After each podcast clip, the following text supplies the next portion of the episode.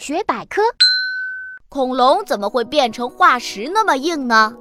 恐龙死后，身体中的皮肤啊、肉啊等软的部位会烂掉消失，骨头和牙齿等坚硬的部分沉没在泥沙中。